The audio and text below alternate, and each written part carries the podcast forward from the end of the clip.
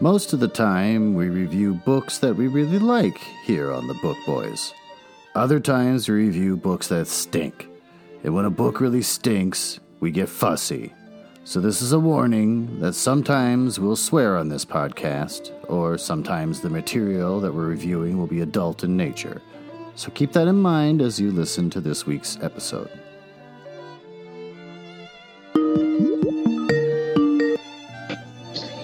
Hello, Ben. Oh, hey. How's it going, buddy? Real good. Are you listening to hip hop in the background there? Sorry. Uh, no, that's uh, Joy Division. Not not quite hip hop. Who listens to Joy Division? Is it like old Joy Division? Well, yeah, it's all old Joy Division because the lead singer killed himself in 1979, I think. So, Well, I thought that they uh, regrouped again at some point in the 90s. well, they regrouped in the early 80s as New Order. Uh, well, maybe that's what I'm getting confused with. I had a Joy Division period in my youth, but, you know, that was in junior high, Ben. I wasn't a grown man. I hope you're recording this. I am, actually. You're being recorded right now, Ben. Hopefully, this is temporary. I was just thinking to myself recently my basement sound studio is getting real lonely. I wonder how long we're going to have to keep doing this. I don't know. There's six months, probably. Sounds about right. Could Our podcasting uh, career is in jeopardy, Ben. Well, I don't know about that. Why? Why do you say that? Oh, when are you going to order books? We got a bunch of books. So, okay, do we need to do bad books again? Maybe. If the next episode's also going to be individual book reading, then I'm like, "Oh, I guess this is the future of our podcast. But at some point, bookstores got to be able to ship you something that you want. Well, yeah, but I thought no? part part of the, the point of this was to keep our sanity during these odd times and like just read books that we maybe would enjoy reading. Well, the book I Instead of- read drove me to the whoa. brink of insanity. I'm not going to Oh, talk okay. about it. I'm just saying. Save it for the show. I think I need books that piss me off versus books that um, send me into a deep, dark place that I almost didn't return back from. Well, that sounds like on the beach. Is it worse than that? Uh, worse than that, but not like on the beach was really good. This book wasn't so good. I don't know. We'll get into it later. Uh, Well, okay, so I think the Hennepin County Library is doing curbside pickup, so I could start. Uh, oh, there we go. I could put a hold on Twilight if you want. Yeah, why don't you put a hold on Twilight and we'll keep reading individual books until that frees up, and then we'll see what happens. Well, moving on from that. How was your week, Ben? uh, pretty good. Still, still enjoying furlough. I can I, uh, imagine. Any word on when that ends for you? I got a text from my boss this morning. Um, From the office. yeah, this Sunday? morning. Today, today being Sunday. Mhm. Yeah, um, this is who I work for.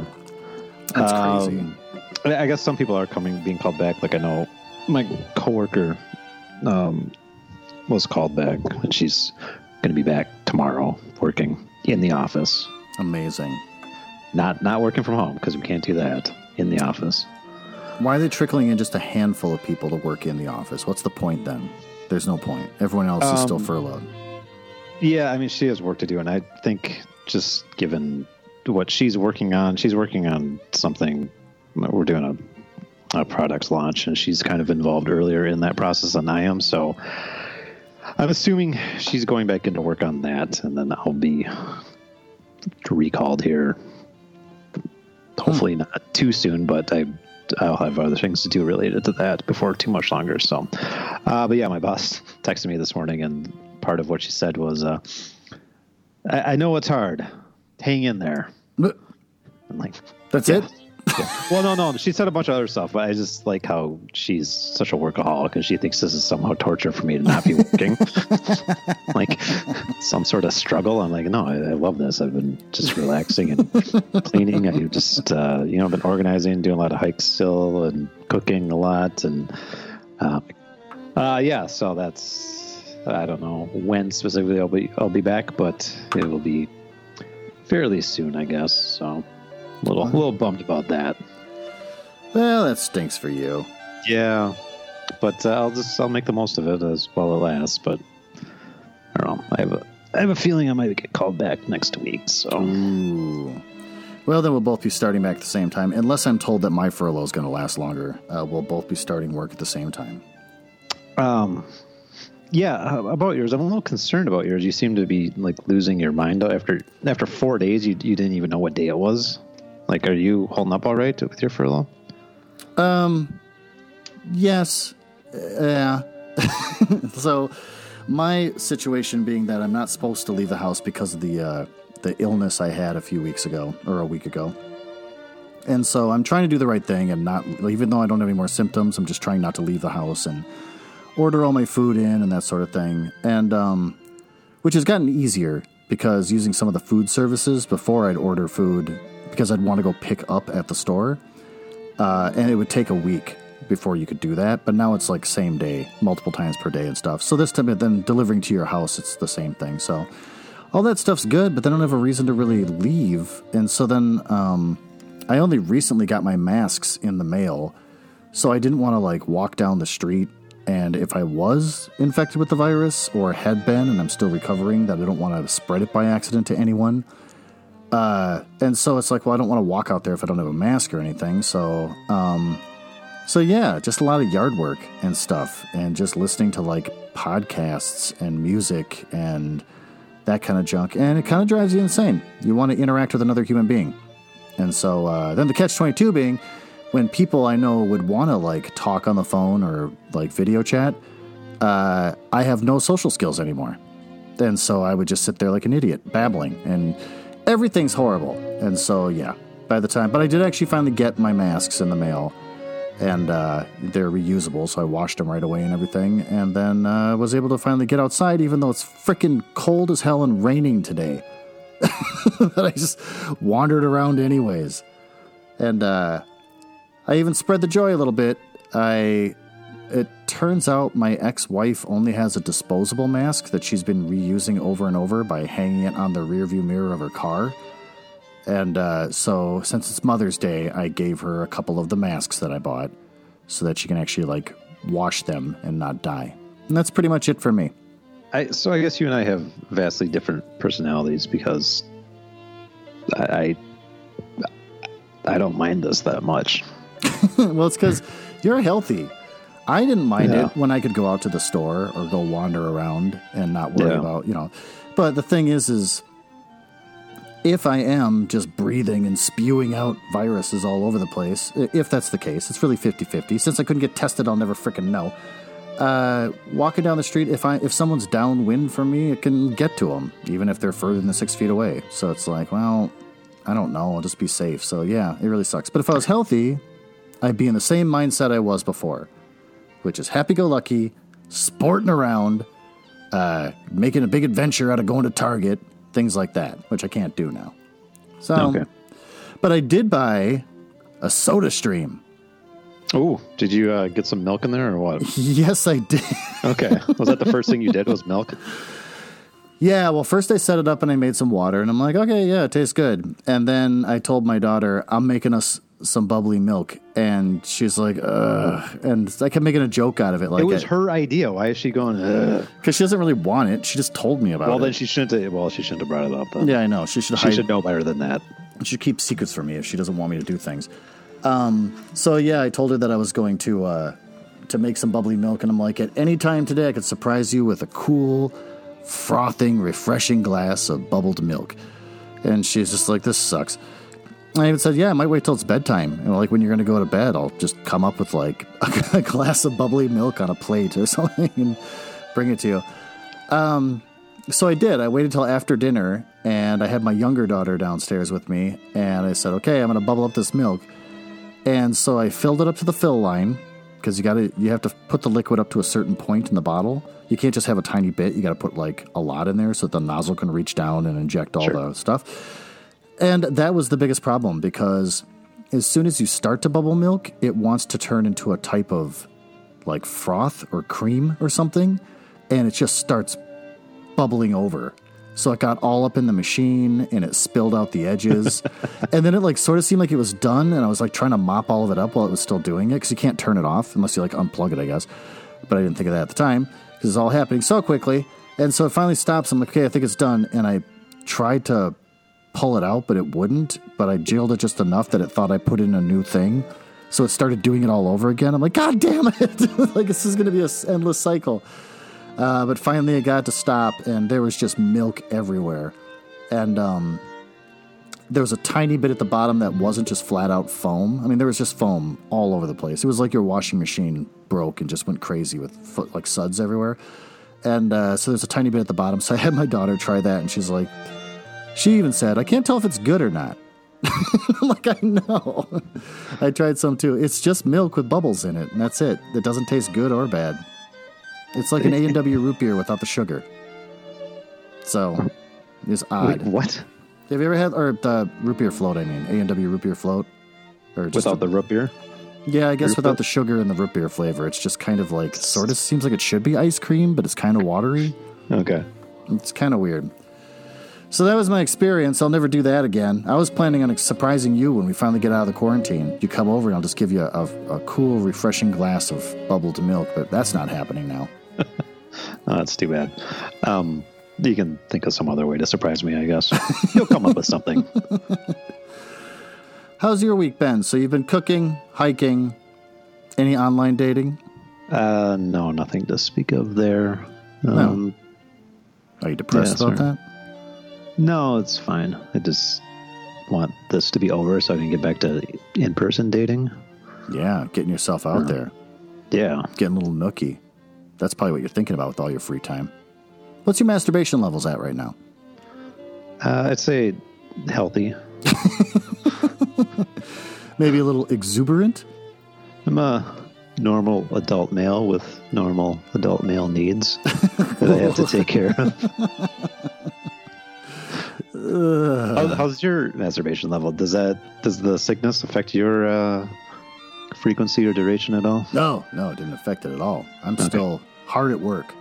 You'd think you'd think I was doing it as if I had some sort of grand purpose at the levels that I do it, but uh, nope, just for recreation. Whatever we have to do to stay sane, right? That's true. The mind slipping. Do you got anything from your mom? How's Gretchen? Well, okay. So last week she gave us some uh, some gardening tips that were a little vague. They didn't. Uh, we didn't know what the hell she was talking about, right? She started by mentioning that uh, in the past when she gave us a very simple dental tip, and she said it was simple, we like jumped all over for all over her for assuming we were idiots or something. Um, so then, so now she says like she can't get it right because she gave us a gardening tip and assumed a base level of knowledge that we just didn't possess there. Um, so she she she doesn't know what to do with us. I know. I know if it were just a couple of complete assholes. Like she tries to offer up a tip, and we're no matter what, we're always going to be critical of your poor Yeah. mom. Yeah. So, um, so she explains seedlings are not seeds; they are small plants, starter plants, if you will. Oh, Um, also, we were wondering about bone meal. Yes. It is a fine bone powder. It contains phosphorus and calcium, which are good for the plants and their ability to photosynthesize. are these She- bones from man? Uh, she didn't say where the bones are from, which is concerning. Yeah, I don't Yeah. know what where, She's where all weirdly these bones vague around the bone meal. Okay, all right, Yeah. well, go on. She she does say to not add your toenail clippings to the bone meal. So that is good. So- And uh, peat moss, she talked about. Um, it's not not a person. It's not Mr. Peter Moss. It is, uh, peat moss uh, helps hold water near the plant's roots. Huh? All right. Well, so use use some peat moss, um, use some bone meal, but don't ask too many questions about that. it's best if you don't know. and uh, seedlings are not seeds; they're plants. Does she have a bone meal connection that we can talk to? I I, I don't want to know. I'm kind of wondering. Gretchen, if this- you have a connection, don't tell me. I I want to retain plausible deniability here in this whole bone meal venture that you have going on. So I know I shouldn't be asking questions and I shouldn't be dipping my beak into it, but uh, I'm wondering if like the gardening industry is just like the medical industry back in like the you know 1870s, where they needed to get cadavers, but it was illegal for them to have it, for them to uh, practice on and stuff. So they had to like work out deals with certain gentlemen that are questionable to just have cadavers dropped off at their hospital. Is that the way the gardening industry is right now with all that bone meal? Is that an industry that uh, they could make an HBO series out of? Hey, do you want your plants to photosynthesize or not? Okay, just stop asking all these questions. Yes, I guess I want my plants to photosynthesize. Okay. Fine. My daughter's got a plant that she bought. It was uh, her room doesn't have a whole lot of light in it, like direct sunlight. So we got this big leafy thing that grows almost like vines, and um, but uh, the new cat keeps trying to kill it and destroy it. So we couldn't figure out a place to put it in her room where the cat wouldn't get up there and knock it over. So uh, we finally, I had to repot it because when we it got knocked over for the fourth time, she saw the bottom of the plant because it mostly fell out of the pot, and it was just all these little uh, roots spiraling around on themselves. And I said, "Oh, I think this thing needs more room to grow." So I had to go buy a bigger pot and a little hanging thing so I can hang it in her room and everything. What a pain in the ass! Why does anyone want a garden? The amount of dirt and how it gets everywhere and stays on you no matter how much you wash. Uh, I don't get why people make it a hobby. It's just disgusting. so you're not very good at gardening. Well, I don't know. Is there other ways to garden Well- without having getting everywhere? I don't know, Gretchen. Help us out. I know. Is there a way to garden where it doesn't suck? I guess that's my question to her. Gretchen, balls in your court. So you, you mentioned that the cat was knocking over the plant there. Yeah, the young one. Yeah, the how's new one. yeah? I, I haven't had a cat update in a while. How, how are the how's the cat situation? We can't stand each other. I hate Okay. looking at him, and he looks at he won't look at me. He keeps. I have a copy of Ulysses on a bookshelf, but the bookshelf is deep enough that there's nothing behind the books, but there's a lot of extra space. He keeps somehow pulling out this one volume of Ulysses and then crawling back behind the books. So every morning I wake up and the Ulysses is on the floor.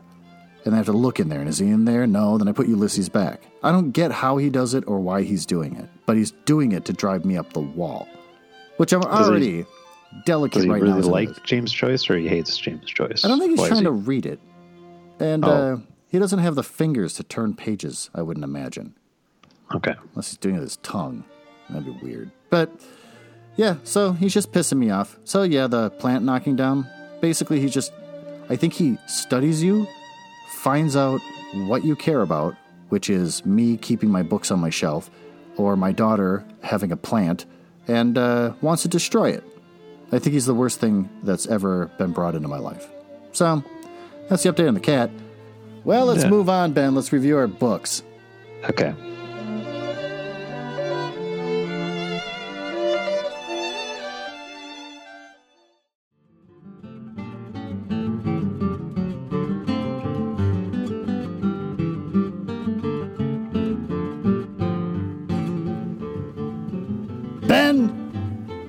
What did you read this week? I read The Sparrow by Mary Doria Russell. How was that? What's it about? I enjoyed it quite a bit. I didn't know anything about it. It was one of those books that was on my list of things to read because I'd seen good reviews or something. Um, it's kind of old. It's uh, from 1996, so almost 25 years old now. We're getting old. Kind of old. All right, you son of a. A quarter of a century old. All right, kinda all old. right. Not, not as old as you or I, but I was gonna say you're not that far behind me. I am not. What was your new catchphrase? Not considerably older, but substantially. maybe that's it. I don't know. So what's I mean, it I'm- about? I'm, still in my 30s. Let's not forget that. Barely, barely holding on. to Yeah, well, I, but I am. Uh, it's kind of a, a highbrow sci-fi thing, um, and with a lot of religious stuff in there. Oh, okay. So the basic plot is in the year uh, 2019, some uh, scientists at the uh, big old radio telescope telescope observatory find some radio signals coming from Alpha Centauri. So they decide to uh, send a mission there to check it out, and by they, it's the uh, the Jesuits are sending missionaries there. That's the first people to go contact this uh, society. So Hold on a second. I Um, just I don't mean to keep interrupting or anything, but just for clarity, No. NASA or whatever uh, governmental organization is monitoring radio signals, and it's coming from Alpha Centauri. Just the general area, or the like Alpha Centauri, which They- has got to be light years and light years away from us.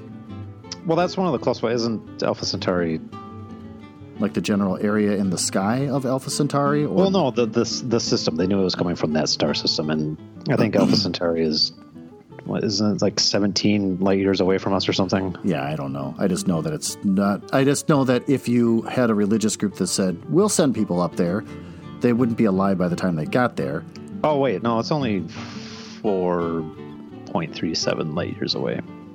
Which oh, still, oh, that's right. And it took them 17 years to get there in the book. That's why I was thinking 17 years. But yeah. So in 2019, they've developed the uh, the kind of power that it would take to go near light years or near light speed. Yeah, and this book it wasn't one of those sci-fi books that gets into all those sorts of details. So they just um, basically in in 2019 in this book, there's a robust asteroid mining industry. Oh boy! Um, so they used an asteroid to get there. It was they just had to do some math and they figured it out, and they used basically the the minerals of the asteroid as fuel for their to propel the asteroid towards Alpha Centauri. Okay, and, uh, and, then I guess the second part of my question, and then I'll be done. And I, I, again, I apologize for interrupting. How did the Jesuits pray, play any role in what NASA or the government would want to do with that radio signal? Well, so the one of the fellows at the observatory who picked up the signal, he was just kind of friends with some Jesuits, and so there's there's eight people on this mission that end up going. I think five of them are like Jesuit priests, and the other three are not. Or no, four of them are, and mm-hmm. four aren't. But so anyway, one of the four that goes is the guy at the uh, observatory who picked up the signal, um, and it's it's that big radio telescope that's in. Uh, Puerto Rico. No, sure. Probably seen that that huge one there, the Arecibo Observatory. Um, so anyway, he picks it up and he just calls his friends. So like one of his friends in Puerto Rico is this Jesuit priest, and that's kind of how the Jesuits get involved, and they can pull it off because you know they're part of the Catholic Church, so they have uh, unlimited money basically. Weird. And so then the world is okay with sending religious minded people that, to possibly kind of, another. yeah, the world didn't really know. They just kind of surreptitiously did this. So oh, okay. kind of there was a little bit in the book about how they were uh, sneakily selling off a few pieces of art and whatnot to raise funds for to buy an asteroid and send it to Alpha Centauri. So okay, uh, so yeah, they, they didn't really get anyone's permission. I think the the world uh, wasn't super pleased with the Jesuits because uh, if there's did. another civilization out in space, my last thing on the Earth that I would want to send up there as a representative to just like to talk with them and learn about their culture is a bunch of religious people who've got some strong opinions about way things should be. So well, yeah, that makes more sense that they snuck up there, but hilarious that they have enough money where a bunch of them got up in there. It's the church; they have they have a lot of money. Uh, yeah, so they they went, and that's kind of in the tradition of the Jesuits. I mean, they were missionaries in the New World and whatnot, so they were drawing parallels with that in the book of okay.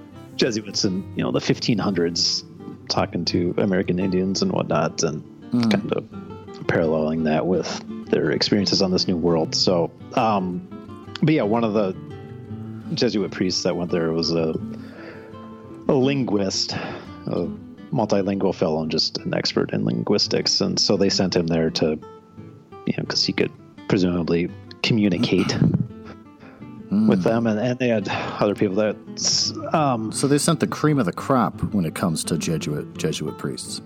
Yeah, they did. They they sent another guy who was like former army or air force or something, so he could you know pilot the asteroid and the landing craft when they got there, and yeah, there was a, just a couple of like naturalist, so he could kind of uh, examine the hmm. the plants and the animals there. Oh, okay. So, uh, so anyway, but the book itself, it kind of jumps back and forth between 2019 when they're kind of discovering this radio signal and putting this mission together and going to the planet, and then uh, there's in the year 2060 is when the rest of it is set when uh, one Jesuit priest has returned from this mission. And so at the beginning of the book, it's, it's in 2060, and he's kind of facing this inquest to talk about the mission because there's just bits and pieces at the beginning of the book just hinting that this mission has gone terribly, terribly wrong. Mm-hmm. And so eight people went there. You find out, and there's just this one guy that survived. And early in the book, they kind of keep making reference to there's something with a brothel and like a murdered child, and so In it's space? on the, on this other planet that they got to. So and so like that just kind of that's what the book is. It just kind of goes back and forth and just telling how all this unraveled and this one priest who returned is just he's kind of half insane. Mm-hmm. And they also make reference to they, it takes them a long time to get into the details of it but there's something wrong with his hands. Like some procedure has been done to him and his hands are like the first guy who saw it like couldn't even look at his hands Oh, 'cause they're so grotesque. Yeah so it's just which was kind of like keeps you keeps you interested in the book like what the hell are they talking about you just want to keep reading to figure out Mm-hmm. what exactly happened here so uh, but no it was good I, I enjoyed it quite a bit Uh, so, what happened to his hands? What were the people on the planet like? so they they get to this planet and they uh, eventually it turns out there's two sentient species on this planet uh, and so they make contact initially with one of these species and they're kind of so first of all when they're kind of circling the planet they're like scanning it or whatever trying to figure out what's going on they mm-hmm. kind of determine from what they're seeing that their level of technology on this planet is kind of equivalent to our late 1800s early 1900s kind of technology. So oh, okay. they they have radio technology obviously because that's how they discovered them but they don't mm-hmm. have space flight or anything like that so uh, but anyway they make contact with one of the sentient species on this planet and they're kind of a nomadic tribe like people they they describe them more like they're almost like a herd Okay. animal and they they live in these they have these cave dwellings by the river in the forest and they they forage a lot for their food and they're really skilled with their hands at making tools and furniture stuff like that but they're all kind of described as being a little simple minded they're not really big on abstract thought or anything.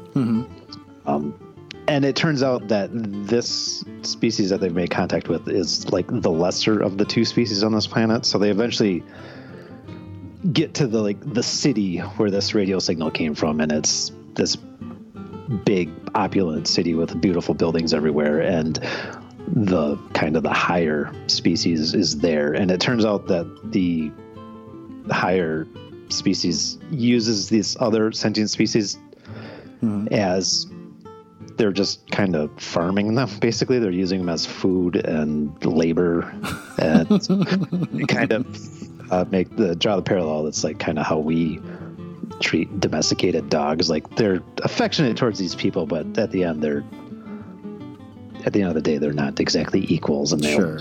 they eat do eat them and they they control their population and stuff and that's and that's kind of what ended up going terribly terribly wrong on this mission is the Jesuits decided they wanted to start a garden just so mm-hmm. they didn't really like the food that they're eating so they just started growing their own food. Okay. and they well and they they asked the higher level species there if this was okay to do. Mm-hmm. They were still like living in the lower the primitive village but by this point they had made contact with both of the sentient species. So they mm-hmm. asked the higher one if like it's is it okay if we like start this garden? And the guy said yeah that's fine. Hmm. But he didn't realize they were doing it for food. He thought they were just doing it for decoration because that's what they used gardens for i guess was just decorative stuff Oh, okay. so they start this garden they start growing their food and the the simpler creatures see like how easy it is to grow food and they can they don't have to waste all their time going out in the forest looking for food they can just grow their Oh. so that just kind of throws off the whole balance of the planet and The Jesuits became the Jesus, bringing a message well to yeah the but- downtrodden. well which just brought war on the planet because the, the smarter species was like really carefully controlling the population of these other ones and like breeding them and then um yeah like just controlling the herd. And then part of that was controlling the food. But so the gardening threw that all out of whack because they saw how easy it was, and they quickly spread to all the other villages. They they all started doing their own gardening, and so things deteriorated there, and there was there was some conflict, and yeah, the rest of the people, the humans on the mission, died through various means. Um, a couple of them in a conflict. One there was like a poacher Hmm. that got him.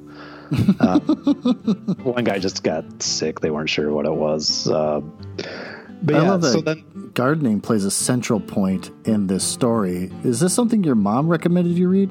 No, no, it just it just worked out well that way. Like It's just- sci-fi for gardening people, like your mom? No, All right. But uh, yeah, so it all goes wrong, and, and it eventually it, there's just the one Jesuit priest, the main character, who's left living of the humans, and he's goes back to the big city with kind of this uh, businessman type person, this wealthy businessman there in the city, and the guy they spend I guess a few months together talking. But by this point, the the linguistic expert Jesuit has is kind of fluent in the languages there, so he can communicate freely with everyone. And Sure. um, he he ends up being on this planet for several years. Um, but so he goes back to the city, and after a few months, the guy that he's there in the city with just kind of gets bored with him and basically sells him to the prince in the city, and he just ends up like in brothel, Oh. like getting raped for the prince's pleasure oh wow. and and then his hands too. His hands are disfigured. It's some sort of ceremonial thing that they do to basically just render the hands completely useless to show that he's just absolutely dependent on this other guy. oh wow. And he, the Jesuit, he agreed to it. He was asked about it. And he said, "Yeah, I'll do that." And he didn't really understand what he was getting himself into. And the word for it was, it was like the word on this planet to describe the procedure was something having to do with like ivy, how ivy kind of hangs off of other plants, and that's what it was going to turn his hands into. And he didn't realize like the linguistic implications implications of the the phrase, Mm-hmm. the wording procedure. So anyway, it just completely disfigured his hands. He can't use his hands at all. He almost died from it because they wouldn't stop bleeding. They basically just cut his hands, like sliced them and made like the fingers really disgustingly long and just hanging off of stuff. Anyway, so that was kind of happening throughout the book is when he's back in 2060 back on earth like he can't do anything for himself because his hands are just mangled um, So is the do you think the moral of this story is never send religious people to learn about a new civilization? um, i don't know if that was exactly the moral of the story but um, do you imagine that it would be a different scenario if it was actual scientists and like people that work for NASA and things versus these uh, Jesuits? They're like, we want to make a garden. Do you think a scientist would say, "Do you mind if I make a garden"? Probably not. Well, yeah, isn't part of like when NASA sends people to the moon or Mars or whatever, aren't you very, very careful not to like have any sort of like bacteria or anything like end up on the other planet? They, Yeah, so like well, they yeah. don't contaminate anything. so Well, that's the reason Yeah, why Elon Musk pissed off so many people in the scientific community because he sent that car into space with like the stupid dummy in it. You ever seen that?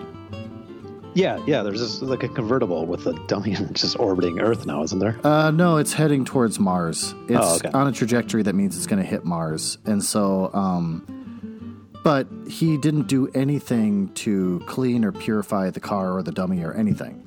So it's just a dirty car that they sent into space, which is going to go land on Mars. And any bacteria that survives on it, which it can, it's just no oxygen. So once you hit Mars, and if there's, isn't there like an incredibly low amount of oxygen on Mars? Uh, the yeah, bacteria there's a can there's kick a in. thin atmosphere there. Yeah. Yeah, so it can kick back in again. And Yeah. uh, you could wind up infecting or introducing new bacteria to Mars that shouldn't be there. Uh, and that's why everyone's so pissed at Elon Musk, who I've never liked. But yeah, so the idea that, yeah, a bunch of Jesu- Jesuits, I can't say it, Jesuits, went up to this Yeah. planet uh, with no actual training in how they should be acting around new civilizations and that sort of thing. It's kind of a funny, uh, funny thing. And then that's kind of it. They come back and realize everything is horrible. And then what did the rest of the planet decide to do? Just, uh, well, we're not going back there then. well, so this this one guy got back to Earth because another crew was sent after him. I think there was actually like a scientific crew. Oh, okay. Um, there was something with I don't know if that really matters, but there's with time dilation, with um, traveling close to the speed of light. There, where this priest that was gone, he only had he was gone for like forty years on Earth time, but he was only aged whatever like five years for him, just because relativity. But sure. uh, Yep. uh, yeah. So anyway, this other crew came after him and kind of rescued him because uh, part of the reason they got stranded there on the planet, they couldn't get back. So they had the, the asteroid that took them to the system, and they had they left the asteroid kind of in orbit around the planet, and then they had a separate landing craft to go down to the planet. Oh, okay. And there was an incident that happened where all the fuel for the landing craft was gone, so they couldn't get back to the asteroid to leave. oh, okay. Um, so this other crew kind of came after him and discovered that there was just the one guy left, and uh, they found him like in the brothel, Huh. and he like they they found him this child of the uh, the lesser sentient species knew where he was, so he she led the these other Earth people to him. Mhm. And the first thing he did was he killed this child when she like came in and showed these guys like, oh, here's your here's your priest, and he was just like kind of half insane, and he had apparently made up his mind that he was locked in this cell kind of in the brothel, and he made up his mind that whoever was the next person through the door, he was just going to kill that person. he was pissed off, and it ended up being this child that he would like befriended, and he was really close with. it was Oh, like the nice. first yeah, it was one of the first people that they had made contact with in like the village, and so she opened up the door, and he just like instantly like ran into her and crushed her against the wall and murdered her, and that's like the first thing that these uh, humans see when they they're going to rescue this guy. They see him like he's just he's not in very shape. His hands are his hands are disfigured. He's in a brothel being abused or whatever, and he just murders a child. And so that and the word of that gets back to Earth. They like radio that back like so. so Phil killed a kid. That's like Yeah, first thing we basically, yeah. saw. Yeah, he was in a brothel and he killed a kid. So uh, we're sending him back. I'm still weirded out by the concept of why does an asteroid help you go near the speed of light? Uh, I guess it had some sort of propulsion system on there. It was just I was going to say the propulsion system has to be key there because then also how do you park an asteroid to orbit around a planet? How small is this asteroid? Because you figure just keep going. Then once the asteroid's gone, because you piggybacked on it, I don't know. I'm not going to get into it. Clearly, they don't explain it in the book very much. But uh, Yeah, they well, and that wasn't. Yeah, they weren't getting into all the. They weren't arguing the details of that. It was more about the the linguistic stuff and the religious overtones and that sort of thing. But I think it was a fairly large asteroid, and it was just there was mining equipment on the asteroid already, and you can mine the minerals and use it for fuel for whatever undescribed propulsion system that they have to get them Ah, close to the speed of light. Um, yeah, Some- and then I should just also mention the the title is taken from a Bible verse too. So the book is called The Sparrow, oh, um, which comes from uh, Matthew chapter ten, verse twenty nine. Not one sparrow can fall to the ground without your Father knowing it. Your your Father oh, is, is okay. God. Yeah, yeah. So, and then, so that's a passage in the book. Um, one of the higher up Jesuits on Earth, not one of the people that was on the mission, he says that, and the guy he's talking to says, "But the sparrow still falls." Hmm. So it's kind of talking about, I think, getting touching on like God knows everything that happens, but doesn't necessarily control everything that happens. Sure. I was going to say when the Jesuit quotes that line, and then the other person would say, "He killed a kid." yeah, well, I mean, I, I get what you're saying. It's cute. He killed a kid, and his hands are real messed up. I don't think you're really appreciating the situation that happened out there. well, God didn't do it, but God, God knows about it.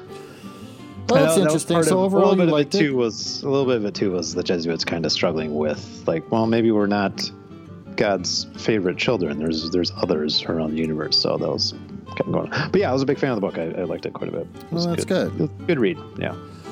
Well, my book by uh, Thomas And oh wait, can I just mention? I was Oh, yeah. also when I was reading it, I, I thought this would be could be turned into a good like highbrow movie or TV series.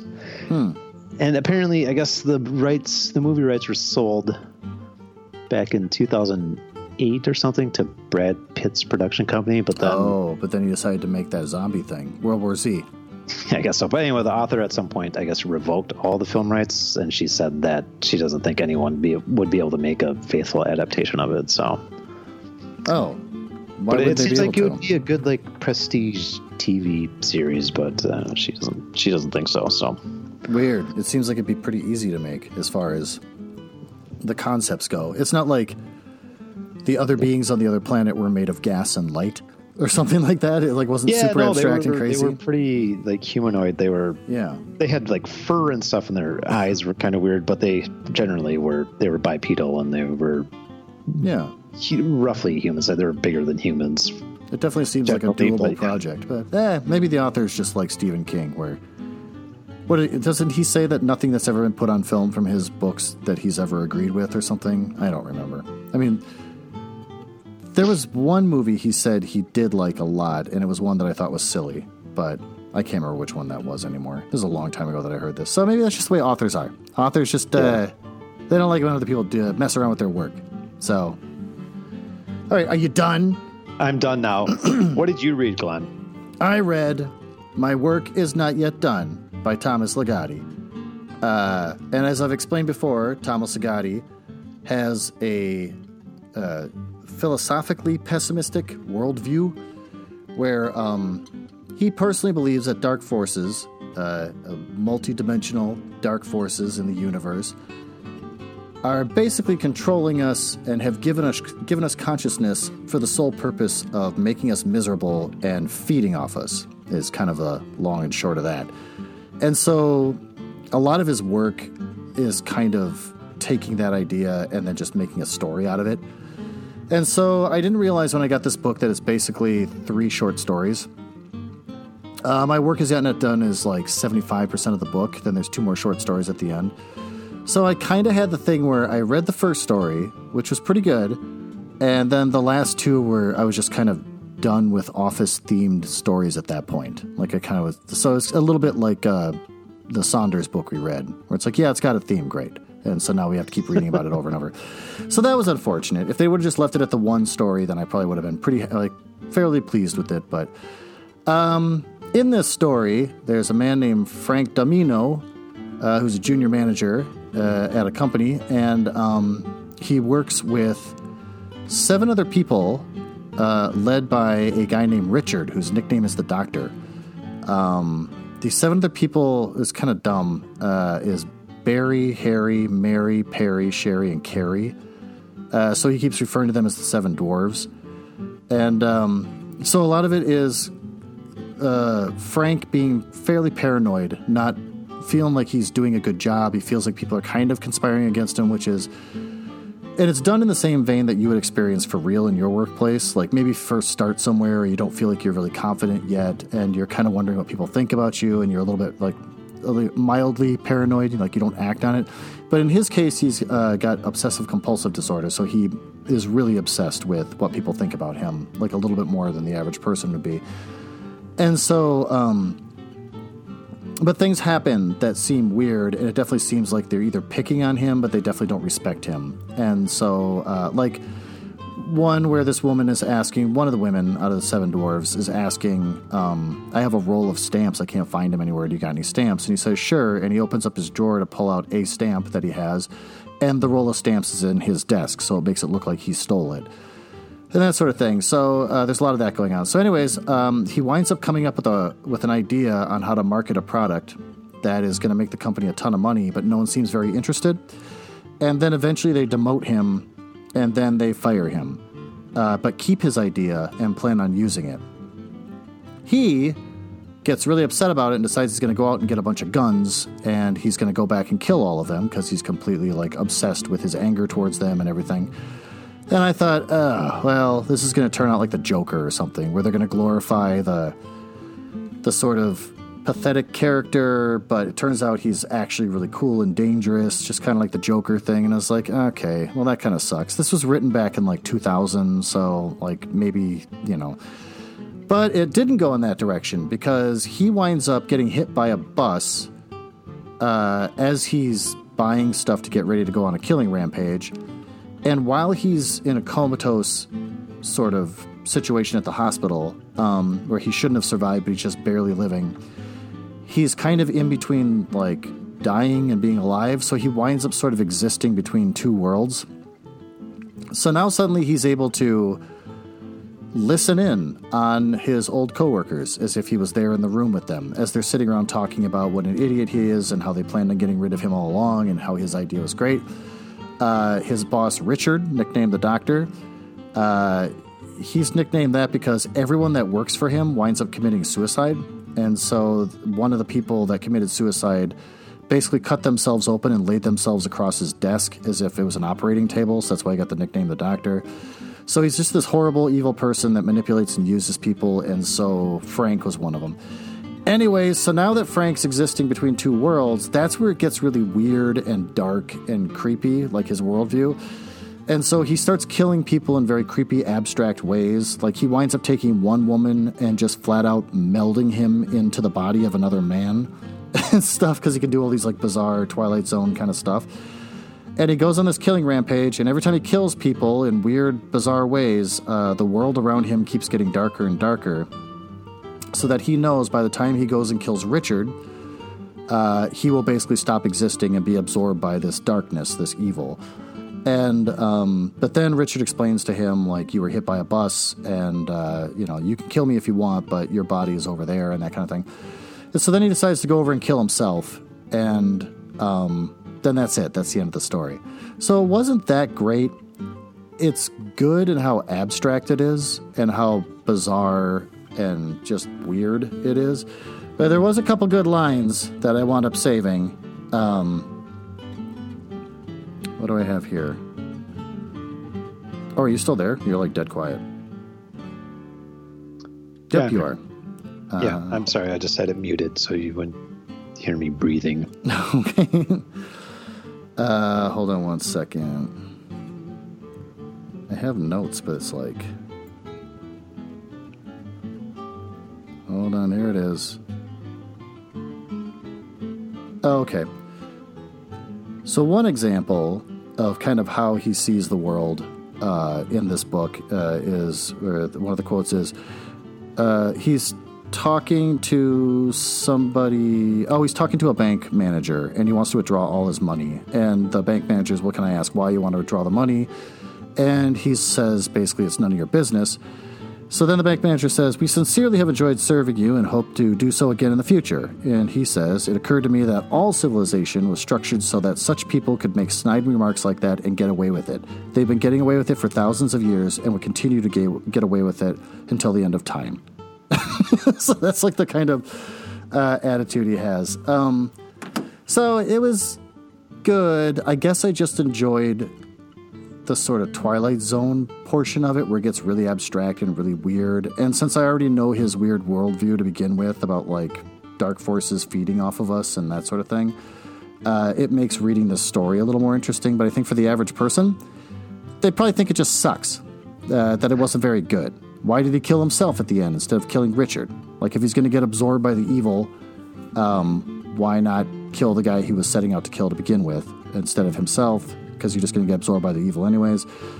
Kind of dumb. The second story in that is called I Have a Special Plan for This World. and that one I didn't like very much. It was, uh, there's a town that's known for high amounts of murder in it and a yellow fog. And nobody wants to talk about it, but basically, the yellow fog has been inspiring people on the streets that are breathing it in um, to go and kill each other on a kind of regular basis. The thicker the fog, the more the murders. The lighter the fog, the less. And so the city tries to rebrand itself and call itself the Golden City. And then there's they wind up trying to talk other businesses and companies into coming to the Golden City, capitalizing on this yellow fog. And uh, so then they have uh, they talk the Blaine Company into moving there, which they do. They headquarter at the Golden City. But then they start to notice that all the managers start disappearing or getting murdered one by one. And for some weird reason, they're becoming, they get replaced by these weird homeless guys that live out on the street.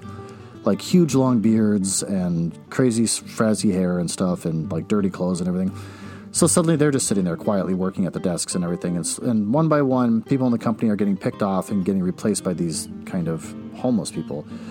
And so you don't know why it's happening or what it's leading up to. Uh, Wait, it- what do you what do you mean replaced by? They just show up and They start, just show up like, and nobody asks questions. the Blaine company doesn't have an HR department with onboarding and all. They just anyone can just claim a desk and start working. I guess. So It's, it's, like, like, an episode of Seinfeld when George wasn't sure if he had a job or not, so he just started showing up at the office exactly. and just wasn't really doing anything, but he was there. Well, that's the thing. So it's kind of like the first story. Uh, the the Richard guy, he he catches on that this that this spirit basically is killing all of his seven dwarves, and so he winds up meeting face to face with them. And this Richard guy is like, "You're between worlds right now, aren't you? And you're surrounded by darkness and all this kind of stuff." So it's like, "Oh, okay, Richard knows what's going on. So he's maybe he's like masterminding this." And like you think there's a bigger picture, but it turns out it's not. It's just that Richard knows that he's in the hospital and maybe it's his spirit running around killing people.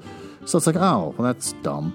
So, same thing with this. You have people that are getting kind of picked off one by one, disappearing, winding up dead in the street, whatever. Uh, and then all of a sudden, there's just a homeless guy that's sitting at their desk doing their work. So, the same thing. Well, it's like, well, I guess HR is in on it, right? So, like, the head of the company must be orchestrating this and masterminding it with these drones or whatever. Uh, and it turns out it's not. Um, the original founder of the company who retired basically is announced that he's coming back and that he's going to run the company now in the Golden City, but no one ever sees him around. And it turns out that he's taken the form of the Golden Smog or whatever, and then someone finds out, and then he winds up dying. The, the CEO who's taken the fog shape, his body winds up being found out in the street somewhere because I guess he got found out. And then the fog goes away and everything's back to normal. Like, well, that's So wait, was he ending. existing simultaneously both as the fog and as a person? Or They what? don't explain that. I know that's what you're thinking because you're thinking there's some big, you know, Kafka-esque sort of huge bureaucracy thing going on, like some evil plan. But no, they don't really explain it. His body, the CEO's body just shows up, and then the fog kind of lifts, and things are a little bit more back to normal. And then there's one more called the Nightmare Network, and that one I just skimmed through. It's written as a series of commercials, uh, industrial like informational training videos, and uh, like emails, and that's how they tell the story. And it was That's annoying. really annoying. There's Oriacon is this company that gets so big by selling dreams to people. Um and that everyone can have the same dream, which is happy and prosperous and whatever. And so then next thing you know, they, they make it where people spend the majority of their time sleeping because they have advertisements in the dreams. And they just try to promote people sleeping as much as possible and will pay your bills and stuff if you watch all these ads or whatever. And then, uh, so they kind of control the world, and they wind up becoming the only one corporation that exists. All the rest have gone out of business, or Orion has absorbed them. Then It's they like team in up. the 1993 movie Demolition Man, when the, there was after the restaurant wars, Taco Bell was the only yeah, restaurant that's left. right. The Taco Bell Wars. Yeah, That's right. I forgot about that. that was a great. yeah. Um, and so then uh, they wind up teaming up with uh, Nightmare Corp because they need to have a rival, and uh, because you can't just have one company that exists and controls everything because all the all the employees start to become bored and uninspired. So they create a rival, and they wind up working with this Nightmare Corp or whatever. I just gave up on it. It was a short one, and I couldn't even finish it because I'm just like, I do not care about what I'm reading. So the first one was okay. I enjoyed all the weirdness, and the way people were dying was bizarre. And uh, so it was, you know, it was kind of like watching a Twilight Zone episode. Uh, but the rest were crap. So I didn't like my book after all, which was super depressing for me because I like this author. Well, you may as well just read Twilight then, I guess. No, there's got to be something else. Okay, well, keep trying. Great, thanks. Let's move on to the end of the episode.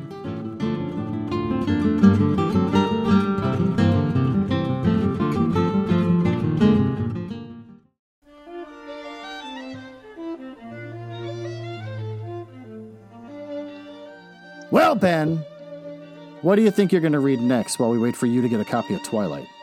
I uh, have just started Sapiens by Yuval Noah Harari. What's that about? Yeah, it's nonfiction, just uh, a brief history of humankind. Well, well, well, look at you. Yeah, so some, sometimes I like to learn things. Well, fine. I guess you're going to give us a, a, huge lesson when you come back next week. Well, I was thinking about it. I'm not sure, like, yeah, I don't know how I'm going to be able to talk about it that much, but. Uh, try to do it in the most snooty, uh, self important way possible. Like, well, I don't know if you realize this, Glenn, but human beings have a long history of uh, whatever. well, I probably will end up doing that because I take after my mother. is that is that the way your mother talks to you when she reads a book? I don't know. I mean, you've seen the advice that she's given us. I mean, oh, she God. just heavy-handed, well, just talking down to us the entire time. Well, I'm sorry, I didn't realize you didn't know what bone meal was, but I guess I'll explain it to you. Is this? I mean, it is Mother's Day today. Did you talk on the phone, and then that's the way she was talking to you? uh, yes, we did talk on the phone. Of course, we did. Oh yeah, it's Mother's Day for God's sake. Well, her, yeah, I know. So yeah, maybe maybe you should write it up and then have your mom uh, go over the book in the most condescending way possible. Is she good at being condescending? When my mom was alive, oh, oh man, she could talk down to you. Uh, I wish no, I could. my mom doesn't do that. My, oh, uh, my dad's second wife sure as hell did that. Can you get her on the phone? Last. No, no, that, that, that, one ended a long time. My dad's not very good at marriage. Ah, well, I got something in common with your dad. Maybe I should hang out with him on Father's Day. yeah. Learn a few lessons from him. Like, how can I continue to be miserable? And he'll give me all sorts of advice. Well, I don't know what I'm going to read next. Uh, I think I want to find something. Uh, the words for me are light and punchy. Light yeah, and try punchy. And, try and find something enjoyable. Yeah, I got to see what I can find. I don't want to read trash, but I don't I think I'm gonna after after Thomas Ligotti let me down, uh, and yeah. people have a lot of praise for this book, and I do not understand why. Um, I mean, it wasn't bad the first one, but it just didn't deserve all that praise. I was really expecting a just a whirlwind of capturing my imagination, challenging my beliefs. Oh, but all the dark, the talk I was saying earlier, all the dark stuff about evil absorbing him and all this kind of stuff. Uh, boy, does it bring you down because he does do a good job at describing how when he was in this kind of half human, half ghostly form, he put part of himself into the body of this woman because he wanted to like control her and get her to say things to the police. It's funny how you describe that. well, that came out completely wrong. Uh, but he, when he was sort of like half inside or whatever, god damn it, he this all sounds horrible now. He felt a darkness inside her. and it turns out that anytime he ever like tries to meld with people, he can feel this darkness. So that basically we're all fairly good, well-intentioned people where a large like a good majority of our soul or whatever is taken up by this evil force that's guiding us and directing us towards doing things that are ultimately harmful towards others and towards ourselves because it feeds off us, that uh, he realized the best thing that for anybody is to die. Basically, it's your only freedom. So then he crushes a cockroach. He kind of half melds into this cockroach, and he can feel the darkness inside the cockroach, even though the cockroach doesn't have much of like feelings and thoughts that he can sense. But when he crushes it for a split instant, he can feel a relief and a release coming from that creature as he killed it. So he's thinking like to end the suffering of all human beings, we all need to die. So, he, but he does a very good, better job than me uh, describing all of that. And so by the end of it, I just like put the book down at one point. I'm like, well, I guess I'll go take a shit. like, it just felt horrible. So that's the darkness inside you. Yeah, the darkness inside me is all that feces, the feces of five men. Yeah. But anyways, uh, so yeah, I got to find something. Uh, light and punchy. I'm I don't know what that's going to be yet, but I'm going to find something. Maybe, maybe something by Woody Allen. Who knows? uh, so, anyways, well, then I guess that's it for me. You got anything else you want to add? Book boys. Oh, book boys. Yeah. Book boys. You're right. You're you're losing your. I lose my social skills when I'm not around people. You're losing your book boy shout. Yeah. Nah, poor guy. Look at you. You are suffering. You're too proud to admit it. Book boys. that can no offense, but that, that came off a little awkward. Not as aggressive and powerful as normal. it kind of uh, sounded a little self doubting towards the end of the word boys. yeah. Well, I am in an apartment building. I don't want to just be yelling things at the top of my lungs, Are lest gonna- my neighbors get concerned. Are you going to go all in on this or not? I mean, it, it's for the for the love of the podcast, Ben. It's just not the same when we're not in person. It's like video dating. It's just not the same. This uh, shouting book boys isn't the same if I'm not in the same room as you. So you felt nothing when I talked about that man entering, half entering other people and feeling their darkness. you felt something. I think it's the same. A little bit, yeah. All right. Well, thanks, Ben, for being Yeah. a, a good, good friend of the show. And, uh, and thanks to everyone else for listening. We'll see you next week.